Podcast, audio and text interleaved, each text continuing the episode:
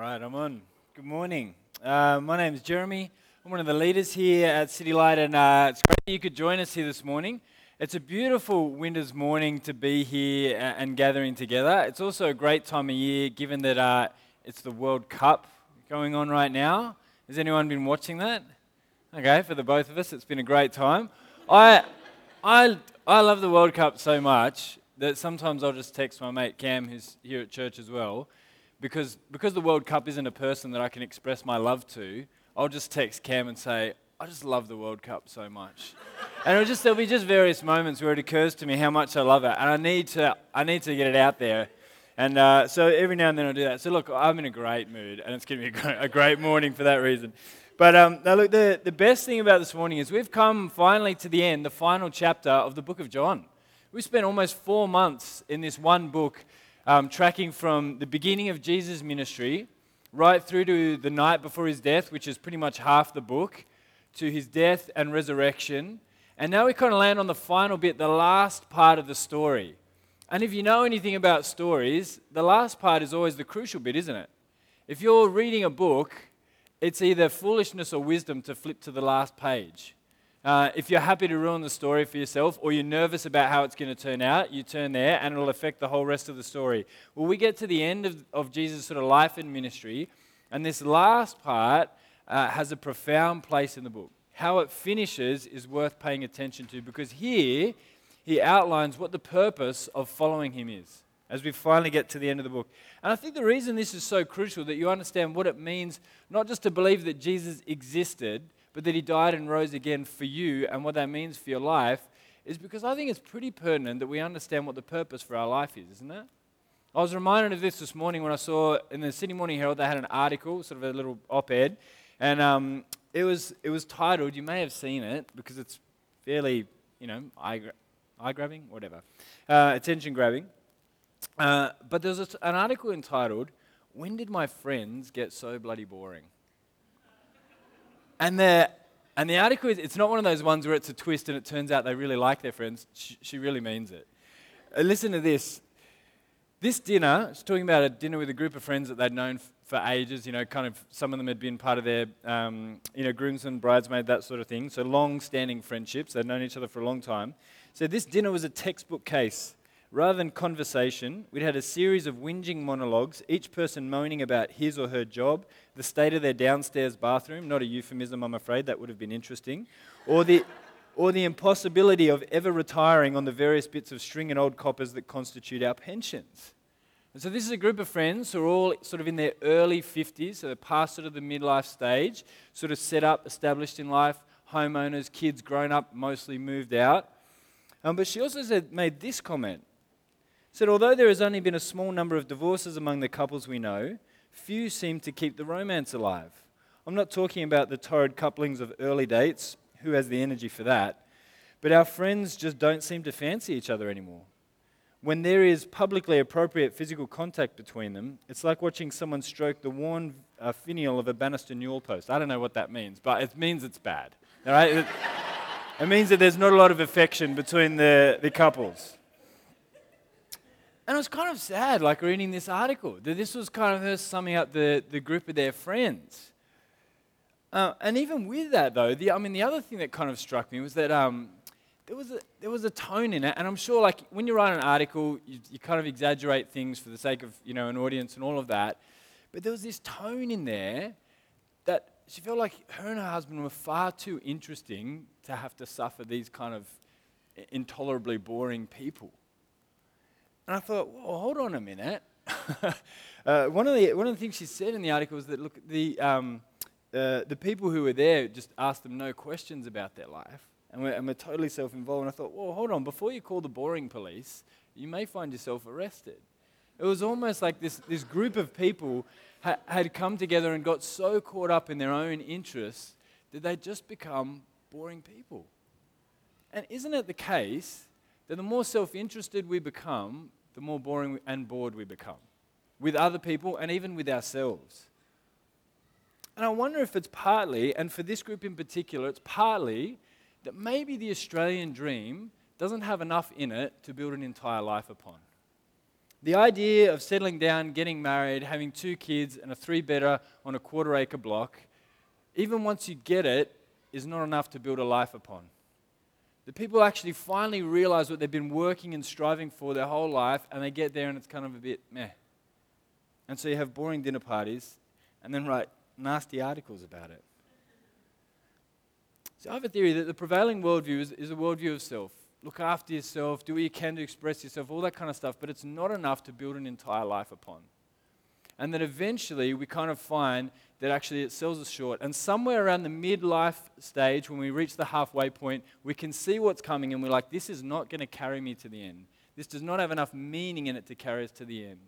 That what we want is a bigger story to throw our lives into, one that really matters and isn't just about me and my personal well being.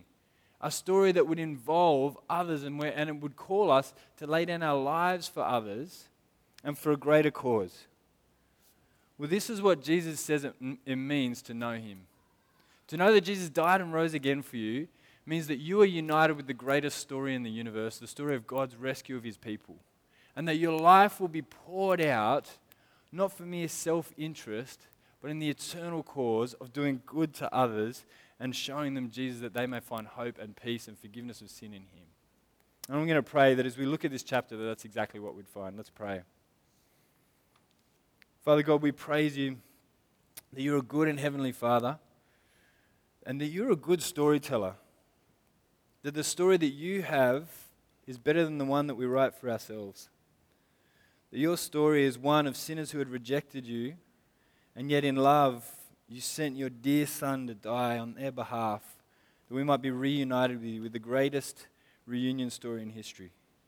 And we pray that as we look at this story today, as we look at the end of the Gospel of John, that we'll be overwhelmed by how much Jesus has done for us and the life that he calls us to. We pray this for the glory of your name. Amen.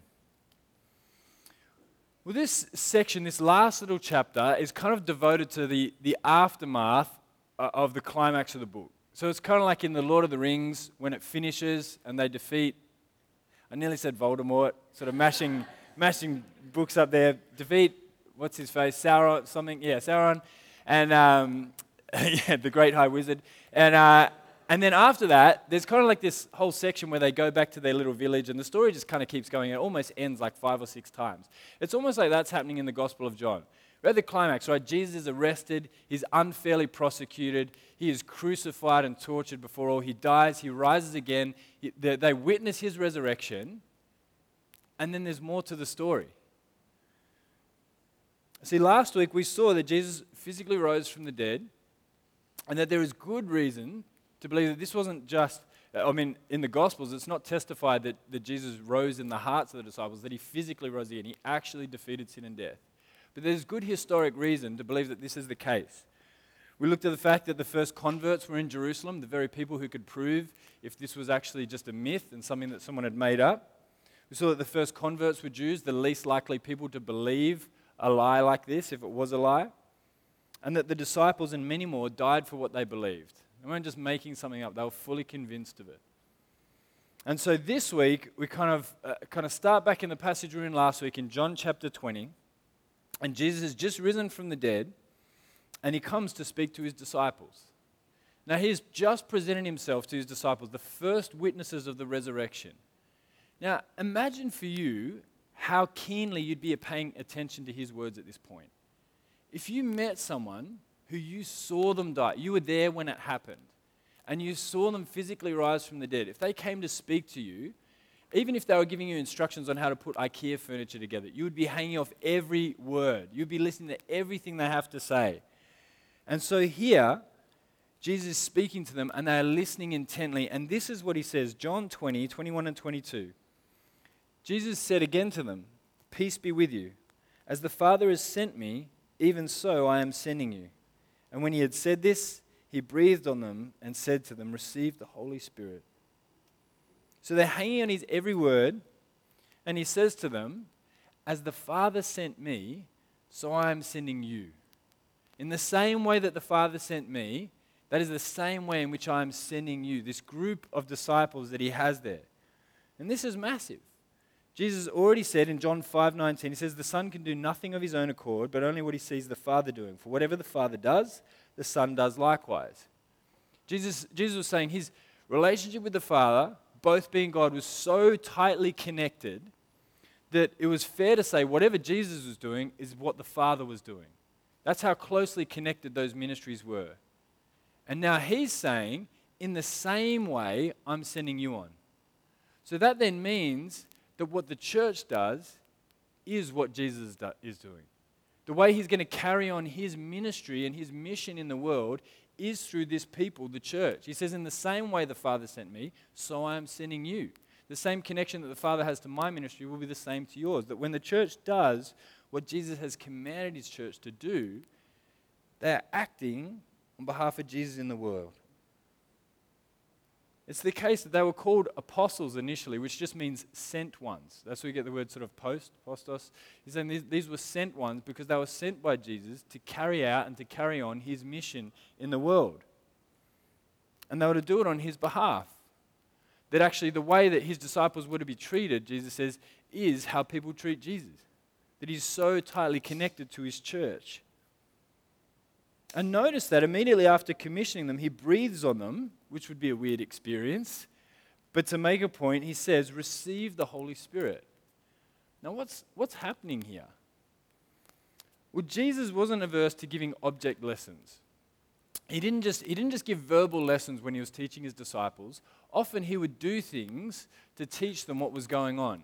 So earlier, earlier on in this part of the, the series, we looked at when Jesus was telling them that they needed to serve. And so he didn't just get up there and say to them, Hey, disciples, I've really served you a lot. You guys should go and serve. What did he do? He got down and he washed their feet physically to demonstrate to them the kind of character that they would need to demonstrate in their ministry. And he says to them, As I served you, so you will serve. A servant's not greater than his master. And so here, he gives them an object lesson. He, he breathes on them and says, Receive the Holy Spirit, because he's kind of punning here. The word for spirit, which is pneuma, also kind of means breath. It has the same kind of root word. So if you think of things like pneumonia, that's a, a lung issue or a pneumatic tire, it's got air in it. That's where we get it from, from the Greek. And so he breathes on them and says, Receive the Holy Spirit. In chapter 16, the night before his death, when he's got them all together for a dinner, he says to them, I'm going to go away, so I'm going to die, I'm going to rise again, I'm going to go away from you guys. And it's good that I do that, because if I do this, I'll send the Holy Spirit, who will be God's presence dwelling in you to empower you for ministry. It says the Spirit will, will lead you into all truth. That if you're here and you're a believer, the reason you can understand the Bible and not just see it as mere words but as truth is because the Spirit has empowered you to do that. He says the Spirit will, will, uh, will convict the world concerning sin, righteousness, and judgment. The way that someone comes to faith in Jesus is not by mere fiat of their own will, but the Spirit actually working in their hearts to see Jesus for who he is.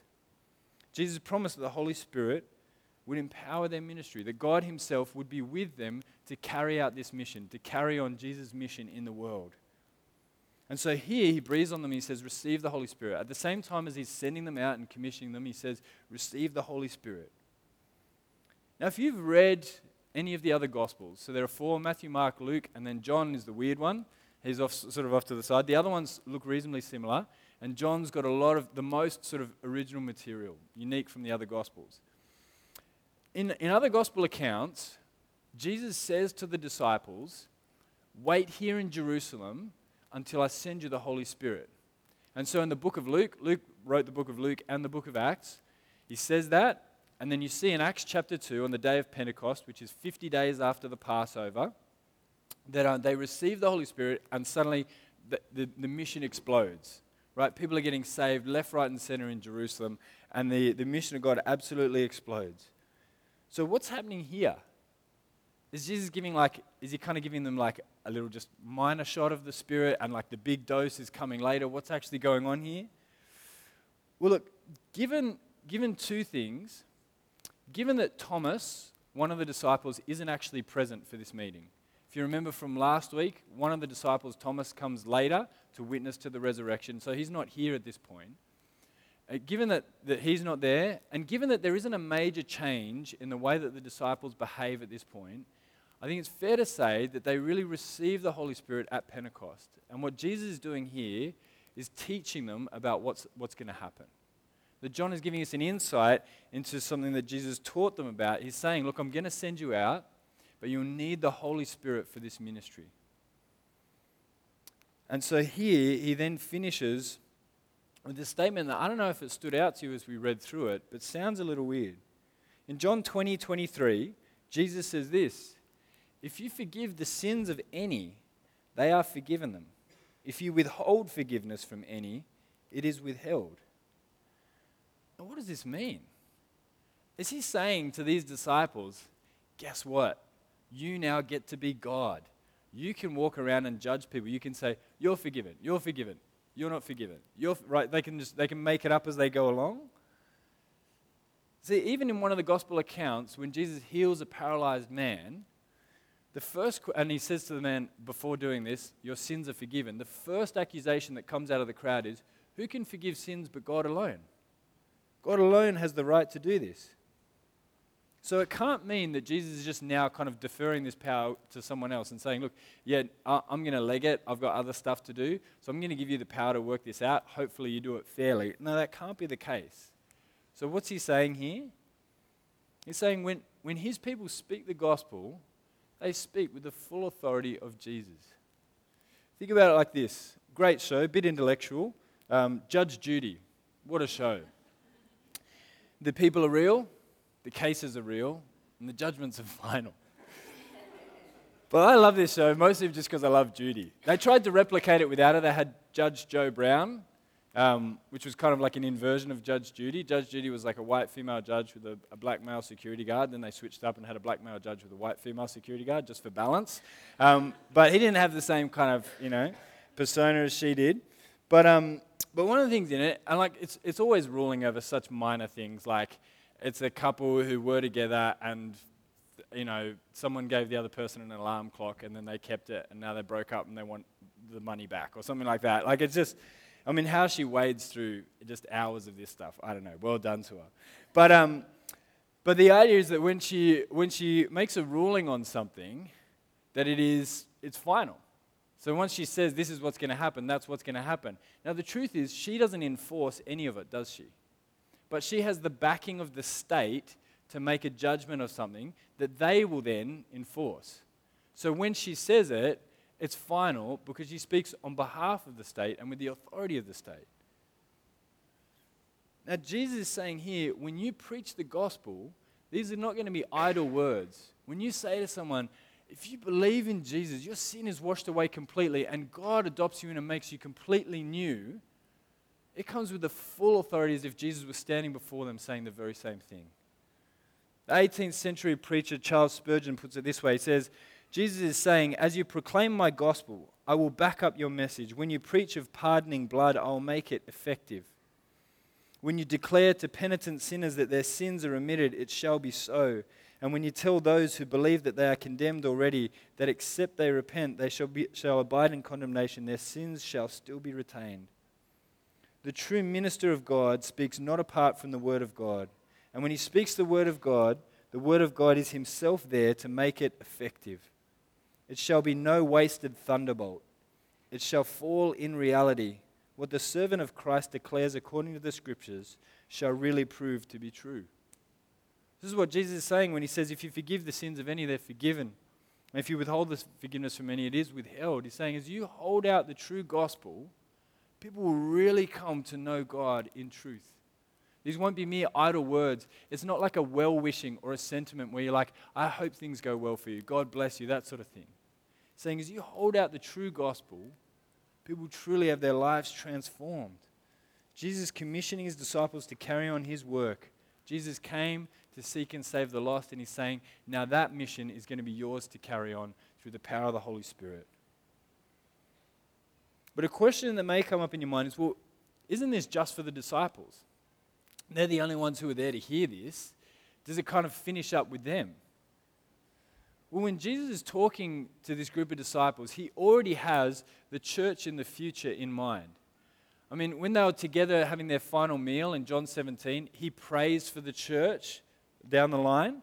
But even here in John uh, chapter 20, uh, 29 and 30, when he's talking to Thomas, so Thomas finally meets Jesus and believes that he's risen from the dead, says, Jesus said to him, Have you believed because you have seen me? Blessed are those who have not seen me and yet have believed. And then we get the purpose statement for the whole book. This, is, this sums up the entire book that we've looked at for four months. It says, Now Jesus did many other signs in the presence of the disciples, which are not written in this book, but these are written so that you may believe that Jesus is the Christ, the Son of God, and that by believing you may have life in his name. Saying this is the whole purpose of the book. And not only that, Jesus has in mind those who down the line are going to hear of him and believe in him, those who didn't witness him. He's saying this ministry will be carried on by his church. And that explains what happens in this final chapter. Because again, you would think, look, a good place to end this book would be with that purpose statement, right? John's just summed up the whole thing. These things were all written. That sounds like a great concluding statement for an essay. And then the story keeps going. Look at what happens in John 21, 1 to 14 we get this strange story about fishing. It says, After this, Jesus revealed himself again to the disciples by the Sea of Tiberias. So, this is well north of Jerusalem. They were in Jerusalem, right where Jesus had died and risen again. And they go way up north, kind of near where he, um, he fed the 5,000, uh, and we walked on the, on the water. and says, uh, So they're up there by the Sea of Tiberias, and he revealed himself in this way Simon Peter, Thomas called the twin, Nathanael of Cana in Galilee the sons of Zebedee, and two others of his disciples were together. Simon Peter said to them, I'm going fishing. And they said to him, We'll go with you. They went out and got into a boat, but that night they caught nothing. Just as day was breaking, Jesus stood on the shore, yet the disciples did not know that it was Jesus. Jesus said to them, Children, do you have any fish? They answered him, No. He said to them, Cast the net on the right side of the boat, and you'll find some. So they cast it, and they were now not able to haul it in because of the quantity of fish. That disciple whom Jesus loved therefore said to Peter, It is the Lord. When Simon Peter heard that it was the Lord, he put on his outer garment, for he was stripped for work. Then he threw himself into the sea. The other disciples came in, uh, it came in the boat, dragging a full net of fish, for they were not far from the land, but about a hundred yards. When they had got out on land, they saw a charcoal fire in place, and the fish was laid out on it, and bread. Jesus said to them, Bring some of the fish that you have just caught. So Simon Peter went aboard and hauled the net ashore, full of large fish, 153 of them. And although there were so many that the, uh, though there were so many, the net was not torn. Jesus said to them, Come and have breakfast. Now none of the disciples dared to ask him, Who are you? They knew it was the Lord. Jesus came and took the bread and gave it to them, and so, and so with the fish. This was the third time that Jesus was revealed to the disciples after he was raised from the dead. So you get this strange kind of story that sticks out. They're in Jerusalem. We know that they're bunkered down because they're worried about the Jewish authorities coming to kill them. And suddenly they decide to go on a fishing trip up north. Maybe, maybe to recover from all the chaos of what's going on. We're not really told why. We're just told that they go up north um, for a fishing trip.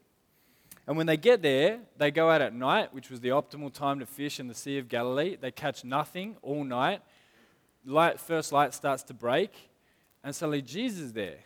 Jesus says to them, Go back out, throw the net over the right side, which is not any kind of fishing technique. It's just arbitrary. He says, Go and throw it over the right side. And they bring in this huge haul of fish, and they realize that it's Jesus. And what is the point of this story? It seems odd. And it's got odd details in it, like there are 153 fish. Well, firstly, it's there because it happened. And as we mentioned last week, when you have an eyewitness account, often you get arbitrary details thrown in, like remembering that there was 153 fish. It doesn't add to the story. People have tried to make metaphors out of it, what that represents. It's, it's nothing. It's 153. It's just how many fish they caught. But he kind of remembers the detail and recalls it. But the main thing that seems to be going on here is that fishing had always been for Jesus a metaphor for the ministry that he was going to give to these apostles, these disciples. It comes up again and again. He tells them, I will make you fishers of men. This idea of bringing a great haul was always a metaphor for the ministry of them being a part of seeing many people come to follow and know Jesus. And so it seems fitting after having commissioned them and sent them out that he gives them a living illustration of what that's going to be. When they go out without Jesus, they catch nothing. And when they go out on his command, they bring in an incredible haul. Jesus is preparing them for the ministry they're about to experience. They're going to see people in their thousands converted in the city of Jerusalem only a month or so after they thought this movement had completely ended with Jesus being crucified. As Jesus sends them out, they will fulfill his mission. And that's probably what explains what happens next. They kind of bring the fish in, they're all sitting down to breakfast. And then Jesus starts a conversation with Peter, who's kind of the team captain of the disciples. So look what it says in 21:15. It says, When they had finished breakfast, Jesus said to Simon Peter, Simon, son of John, do you love me more than these? He said to him, Yes, Lord, you know that I love you. He said to him, Feed my lambs. He said to him a second time, Simon, son of John, do you love me? And he said to him, Yes, Lord, you know that I love you. He said to him, Tend my sheep. He said to him the third time, Simon, son of John, do you love me? Peter was grieved because he asked him the third time, Do you love me? And he said to him, Lord, you know everything, and you know that I love you. Jesus said to him, Feed my sheep. What's happening here? Why is, why is this important? They've just caught this massive haul of fish. They come to the shore, they're having breakfast, and Jesus just out of nowhere says, Oi, Peter, do you love me? And Peter's like, Yeah, yeah, I love you. And he asks him the second time, No, do you love me? He's like, Yeah, I love you, Jesus. This is getting weird. Just leave it alone. And he asks him a third time, and you notice Peter is grieved when that happens. He's suddenly upset because he realizes why Jesus is doing this. Because only a few chapters earlier, Peter promised to Jesus that he would never, ever, ever deny him. And Jesus said to him, I tell you, before the rooster crows three times, you will deny me. And Peter denies Jesus three times to three different people. And here, Jesus asks him three times, Do you love me? Because he is restoring him to this ministry. And so Peter is grieved because on the third time he realizes what Jesus is getting at. He's like, That's right. I denied you. And this is Jesus forgiving him and restoring him to ministry. It's kind of a, a bit of a tender moment between the disciples and their master. Jesus restoring the team captain, acknowledging what had happened, because you couldn't just, you couldn't just paper over that. Everyone knew about it. People saw it and witnessed it. The, the team captain denying that he even knew Jesus, and to, it was to a servant girl who asked him. He was too scared to admit that he knew Jesus, even to a girl who could, couldn't even harm him. And so Jesus here in front of them is restoring him to leadership in the disciples. And then he goes on to say this John 21 18 and 19. Jesus says to him, Truly, truly, I say to you, when you were young, you used to dress yourself and walk wherever you wanted. But when you're old, you'll stretch out your hands, and another will dress you and carry you where you do not want to go. He said this to show what kind of death uh, he, was to, uh, he was to glorify God. And after this, he said to him, Follow me. I don't, know, I don't know how you would feel if someone just told you that you were going to die. Jesus restores him to ministry. He's going to lead the, the apostles out the other side. He's going to lead this mission. After being the one who denied Jesus three times, he's the one who's going to lead the charge. And the recordings that we have in the book of Acts is that he'll be beaten and just rejoice and, and, and defy the authorities by saying, You can beat me all you want, you can imprison me, but I'm, I'm going to keep talking about Jesus. You can't stop me. And Jesus prepares him here by saying, Hey, look, just so you know, in your older age, someone's going to lead you where you do not want to go. That is, they're going to lead him to his execution. And if church history is correct, he was crucified. I don't know how you'd feel about it, but John tells us how Peter feels about it. In 21, 20 to 23, he says, Peter turned and saw the disciple whom Jesus loved. That's John's casual way of talking about himself. Um, but he said, uh, Peter turned and saw uh, the disciple whom Jesus loved following them. The one who had also leaned back against him during the supper and had said, Lord, who is it that's going to betray you? When Peter saw him, he said to Jesus, so Peter is kind of eyeballing John at this point, and now he's got a question for Jesus. He said, Lord, what about this man? And Jesus said to him, If it is my will that he should remain until I come, what is that to you? You follow me.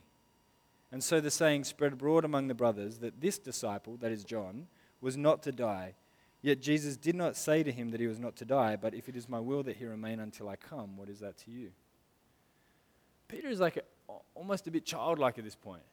Jesus restores him to ministry and he says to him, Look, Peter, you're going to die for telling people about me. And then Peter's like, well, what about John? What's going to happen to him? If I have to die, what's going to happen with him? And we know again from church history that John was the only disciple who didn't meet an early death for following Jesus. That he wrote this gospel later than the others because he survived a lot longer than the others. But he did suffer. He saw his brother was the first to be, to be killed as a follower of Jesus. Not only that, he had to watch all of his friends die for following Jesus, and he himself was tortured before being exiled, where he wrote many of his letters, like uh, potentially the Gospel of John, but certainly the book of Revelation. And notice that Jesus doesn't say to him, Well, Peter, don't worry, because like things are going to get really bad for John. And look, I've got a whole checklist of what's going to happen to the rest of you. It's fine, it's all, it's all in. He doesn't say that at all. He doesn't use any comparisons. What does he say to Peter to reassure him? When Peter is saying, Well, if I'm going to die an early death, what, what about him? Jesus just says, Look, if he, if he was to stay around until I come back, what's that to you? You follow me. And this bookends the section that we've been looking at. In chapter 12, Jesus says, Anyone who would serve me must follow me. And in this last chapter in 21, he says twice to Peter, Follow me. To follow Jesus means to carry on his mission in the world. And Jesus says to Peter, Look, don't worry about what else what happens to anyone else. Do you know me? Do you trust me? Have I died for you? Have I loved you? Well, then you follow me. See, this is the gospel. The gospel is that we were dangling by a thread over the very flames of hell, licking at our feet, mocking and provoking God to cut the cord that would have our sin drag us headlong into hell. And instead, he sends Jesus to be consumed by the anger that would have consumed us. And having satisfied the anger of God toward those who believed, Jesus now offers free forgiveness for anyone who would believe in him. And we are called to those, for those who know Jesus to spread this good news as far and wide as we possibly can. That is the purpose you now have in life. Jesus says, As the Father sent me, so I'm sending you. And that mission continues on to his church. We're to carry out this mission of telling people who Jesus is and the joy and the life and the peace that can be found in him. There is no other way or no other name by which men may be saved but Jesus. This is the purpose for you as a Christian. If you are a follower of Jesus and convinced about who he is, your purpose in life is to spread that good news as far as you possibly can. It's the thing that we are meant to do. And when we don't, I think it means that the Christian life goes a little bit wayward. I remember in high school when everyone was getting their P's, one of my friends, uh, his dad made the inexplicable decision to buy a Hilux. Uh, he had no work use for it. I think he was having a bit of a midlife thing. He wanted to be a bit more working class. He was white collar, and so he thought, oh, I'll just get a Hilux or something like that. Anyway, so he bought that, and so that was the car that my friend had to learn to drive on. But because he had no particular use for it, like it was a, it was a decent sized Hilux, and it had nothing in the tray.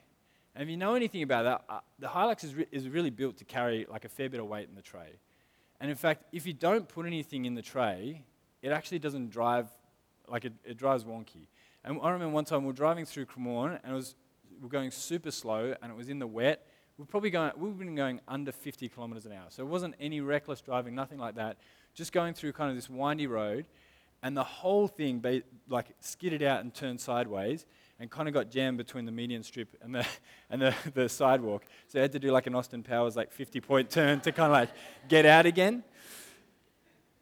And, uh, and after that is dad like just put, I don't know, he put like hay bales or something in the back just to kind of weigh it down so that it would drive properly. Because that was, that's what it was meant for. It was meant to carry a load, and so when it didn't, it kind of went a bit wayward. Christians are meant to carry on the mission of Jesus, and when they don't, things start to skid out a bit. They're meant to carry on Christ's purpose in the world, and, and often when we don't, Christians can often start to, to find themselves going a bit sideways. If you're a believer, you're called to follow Jesus. That means to carry on the mission that he started. That's what it means to follow. That's what it means to be a follower, is to follow. And that means that your purpose in life and everything is to spread that message of Jesus as far and wide as you possibly can. That that is the main purpose. That, that all other questions, pragmatic questions, come under that one or a subset of that one. Where you work, live, relationships, all of those things come under that first calling to carry on the mission of Jesus in this world. It shouldn't be the case that Christians, for all the stresses and, and worries that you'd have in life, the one that shouldn't be there is what am I meant to be doing? What's my purpose in life? It's clear from Jesus that the, the purpose of the church is to carry on the mission of Jesus. think about it like this a, a, soldier in a trench in war, I, could, I could be wrong, I've never been in a war, funnily enough, but a soldier in a trench in war, I don't imagine, for all the stress and the worries and the kind of conversations that come up, I don't imagine many sit there going like, I just don't know what I'm doing with my life. Uh, you know, I, I, I feel like I don't really have a purpose in things. Everyone knows if you're in a war, there's, there's one purpose, that's to survive and to win. That's what you're there to do. Now, there are plenty of other stresses and, and worries and horrid things to deal with, but the one question that's not for grabs is what are we supposed to do? And it should be the same for Christians. The mission is clear. This is what we're here to do. Now, there are all kinds of other details to work out about where it is that we work or live or all these sort of things. But the main purpose is this I'm here to share this message of Jesus with as many people as I possibly can before he takes me home. And all the other questions come under that. What job can I work that would lead to that? What relationships? Where will I live given that this is my mission and purpose in life? And you know what? I think this, I think this helps. And I think it's a comfort. I was thinking on this passage a few weeks ago and thinking about why it is that when it comes to contentment, have you ever thought about this? When it comes to feeling content in life, for some reason it either doesn't help or it doesn't help for long if you just think about people who have it worse than you. Have you thought about that? Like it should be the case that when you consider what people are suffering in, in parts of the world where they're struggling to survive, it should lead us to this overwhelming sense of gratitude, shouldn't it?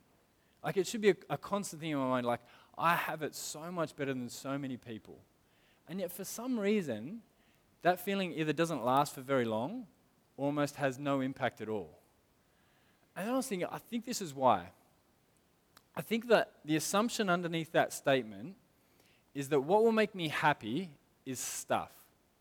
And the reason I should be grateful is I have more stuff than others. But the, the root of it is that if I have stuff, then I will be happy. But the problem with that is the logic goes the other way. Because there's always people who have more stuff than you. And you can always think, well, why shouldn't I have what they have? And so it ends up being no comfort at all because if it's true that I have more than someone else, well, someone else has more than me. And so often it doesn't lead to any kind of comfort. The comfort that we need is that, you know what? I have everything I need to find joy in life right now. And this, I think, is what Jesus is pitching to Peter. When Peter says, Well, if I'm going to die early, what about someone else? Well, Jesus says, well, Don't worry about that. You just follow me. You know what you're supposed to do. You know what the mission is, and get on with that, and I will look after you. It'll be life and life to the full. Jesus knows that comparison is not going to lead to joy. That actually just knowing who Jesus is, that he is worth following, is enough. It is the case that this is the only weapon against, against jealousy and envy and the constant fear of missing out. So, if your main purpose in life is to have stuff or even good things like relationships, you'll never be happy. Because either you won't get the things that you really wanted to get, or even worse, you'll get them and hit midlife and realize that it wasn't enough to build a life on. Ravi Zacharias, one philosopher, puts it this way he says, The loneliest moment in life is when you get the thing that you thought would bring you most meaning and it lets you down. Because once you've got it, you're like, well, what's, what's there from here? Jesus says that story is not enough. He says, don't worry about whatever else is going on, what other people have, what relationships they have, why their marriage isn't like yours, why they're in a relationship and you're not. He says, don't worry about that. He says, you just follow me. Follow me. Our wealthy culture is testament to the fact that you can have everything and still be miserable. But if you adopt Christ's purpose toward the world, Jesus says you'll have life and life to the full. See, it matters as a follower of Jesus that you follow. This is his purpose for your life. And so, where to from here? Well, if you are someone who is unconvinced about who Jesus is, John says this, this book is for you. that, that really there is enough in here to make a decision about whether or not Jesus is the Son of God. And so if you've never done that, I'd encourage you to do that. Even right now, people are running through a course we run called Christianity Explored, where you just do that. You walk through a gospel of Jesus and work out is this true and is Jesus the Son of God? Does he really transform my life? And if that is you, I'd encourage you to do that. That's what John's encouraging you to do from this passage. But if you're here and a follower of Jesus, I encourage you to follow Jesus. That if you're called to carry on the mission of God in this world, to do it. And oftentimes that's frightening. Oftentimes the concern is, well, I don't know enough. I'm not smart. I couldn't share Jesus with someone. But Jesus promises that He'll give us His Holy Spirit. That if you know and have read through the Gospel of John with us, that you know enough to tell someone else about who He is. And so I want to give it a shot.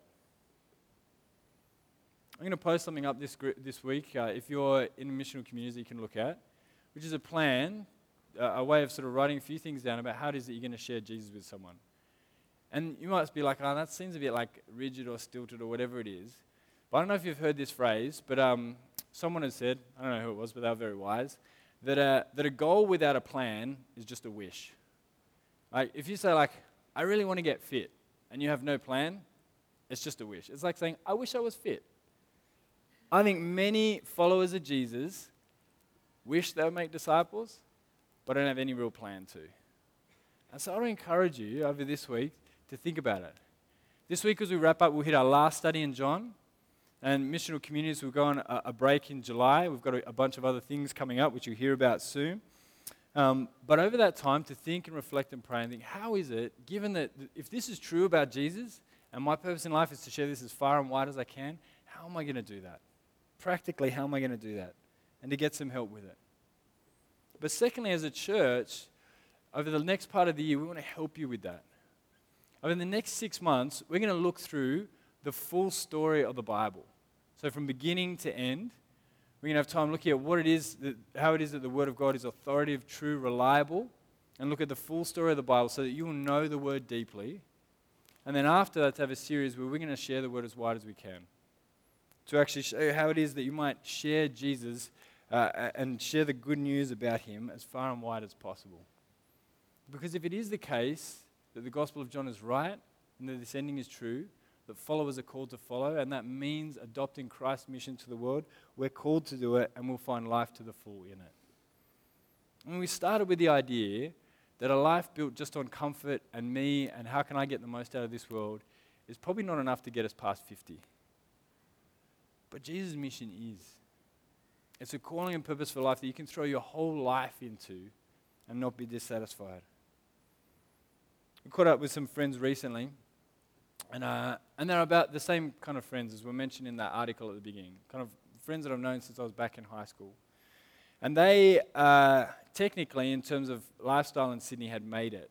They had kids, they're in a house, they're in a school right near their house, they were kind of set. They, they, could, they could execute a 30 year plan. And as I was talking to him, he was saying that they're going to, they're going to Dubai. And not because they want to evade tax or whatever else can happen in, in Dubai. Um, no, that's the only reason, of course, right? Um, he wasn't going for career advancement, he wasn't going for a promotion. Uh, they were going over there because they want to share the good news of Jesus with people over there who are expats and with the working migrant community. So they're going to totally flip up the, the Australian dream and head over there and do that. And you can say many things about their life, but it's certainly not boring. it's because they've adopted Christ's purpose to the world, and that's where it's led them. And that won't be all of us, but it's an incredible adventure to say, Jesus, if I take this seriously, if the gospel is true, then I'll go anywhere for, your, for the sake of your name. Let's pray that we too would follow the call to follow Jesus. Let's pray.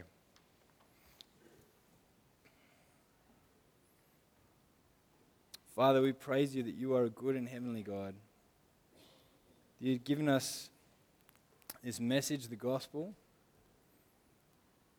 and that you've entrusted us with leading this out, but haven't left us as orphans in the world, that you've given us your Holy Spirit, that we might be empowered to share the message of Jesus with as many people as we can before you would appoint to bring us home. And Father, we pray that you would make us a loving and servant hearted people just as Christ was, that we would be like our Master and Savior that we would pour out our lives to love and serve other people for their good, that they may know Jesus and find forgiveness and hope and joy and meaning in Him. And Father, we pray that you would do this, that you might be glorified in your church. Amen. We're going to spend some time as we do week in and week out just reflecting. And after that, Gav's going to let us know what's happening next.